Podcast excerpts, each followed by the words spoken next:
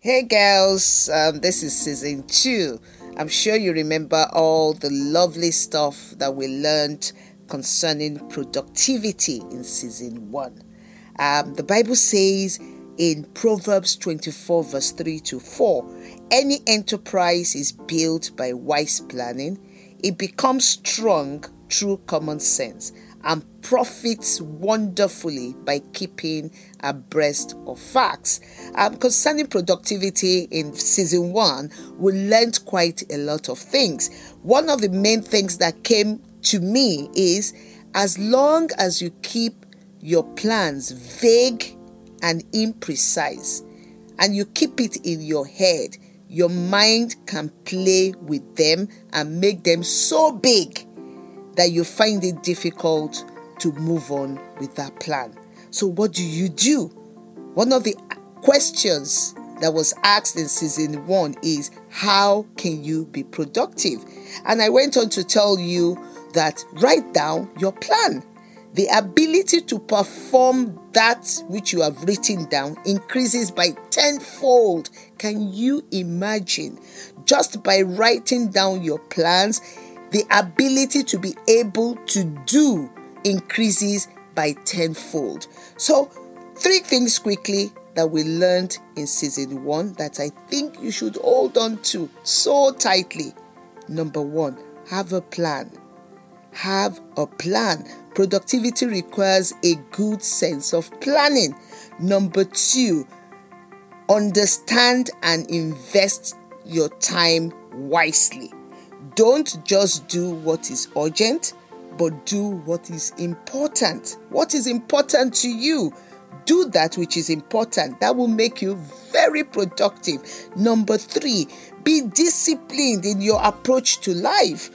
Be disciplined totally in your approach to life. Don't be that person that is just busy for the sake of being busy. Don't be a Martha. Be a Martha with, with a combination of Mary. A combination of Martha and Mary makes you a very productive person. What do I mean by that? Martha was busy. Mary sat at the feet of Jesus. Imagine if you know how to do your chores and do it on time, and you also know how to sit by the feet of Jesus. You become very productive. And so, those are just the summaries that I can pull out of what we have done in season one. Now we're going into season two. Can you imagine? And I've got something really, really, really awesome for us in season two. Season two is you are stronger than your struggles. You are way stronger than your struggles. No matter what you're struggling to accomplish, no matter the feelings, the emotions that you constantly go through. Sometimes you feel you are not enough. Sometimes situations and circumstances of life suggest to you that you cannot accomplish much. I want to say to you that you are way stronger than your struggles. Whatever your struggles may be today, you are way stronger than it. Why? Because God is on us on your side. If God be for us, who can be against us? You serve a strong God. You serve a loving God that wants you to accomplish everything. A God that wants to use you to his glory. And so, whatever it is that you're struggling with right now, you are way stronger than that struggle. I remember the first time I um, encountered a guy, Nick Vujicic. He has no hands, he has no legs. And when I heard his story, I was taken aback because he said he felt he would never be happy in life because of the struggles of disability. And he felt that because he was born with no arms or no legs, who would listen to him? Who would be his wife? How would he go on with life? But eventually, even though he, he had those disabilities and under those circumstances, he came to understand and to realize that he is way stronger than his struggles. And so, because he did not have his limbs, he decided to make use of what he has, which is his mind. And so, he decided to start using his mind, using his intellect. And from that point on, he was able to do more than he even ever thought that he could do. And so I'm saying to you as well that you are way stronger than your struggles. You see, our struggles comes from our emotions, mostly from negative emotions. Emotions go and they come. Ultimately, is either they define you or you don't allow them to define you. You have a role to play when it comes to your emotion. You are not just going to give to your emotion and just leave your emotions to rule you. For every person, we have been given our emotions as a gift. Our emotions is supposed to help us to grow. Our emotions are supposed to help us to get above in life. Our emotions is either based on fear or is based on love. While your actions can simultaneously reflect your desire to give and to receive either fear or love. But what you find out is you have to master your emotions. You must learn to identify whether you are acting out of love or out of fear. You are way stronger than any of the struggles that you may face. You need to understand what you are about to do or the emotions that you are feeling at every point in time. Is it based on fear or is it based on love? Your being able to identify what it is based on helps you to actually go forward. It helps you to deal with those struggles. Sometimes you feel as though you're not good enough. Guess what? You are not the only one.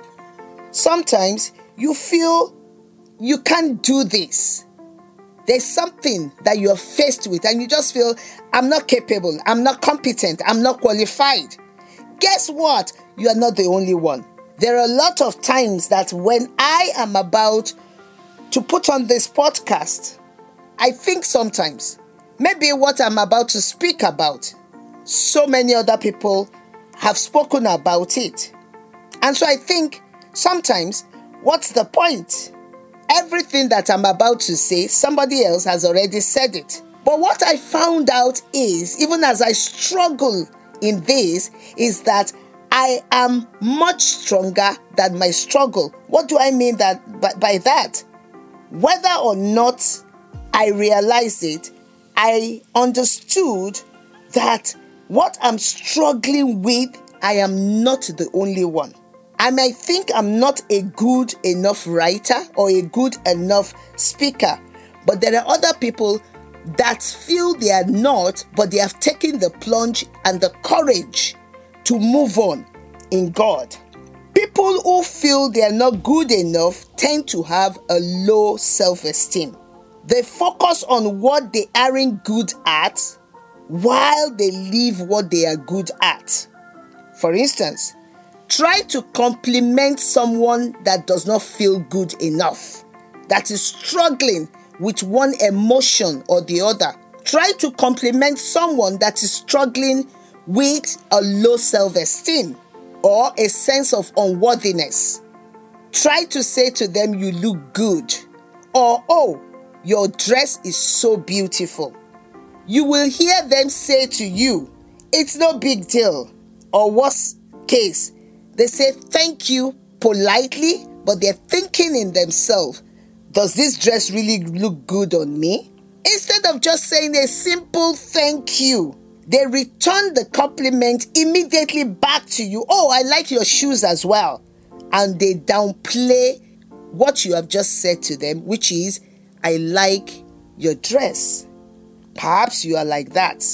Imagine what will happen if, as we go on this journey of you're stronger than your struggle, imagine if you are able to release yourself, release your story, try something you've always wanted to do that you thought you will fail at, but try it and you will see that you will succeed with God.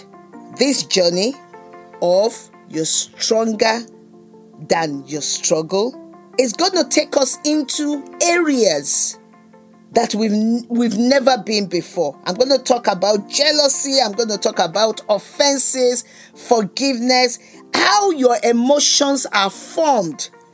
I'm going to talk about your past, how we can let go of our past. I'm going to tell you exactly what I did to let go of my past in order to move on.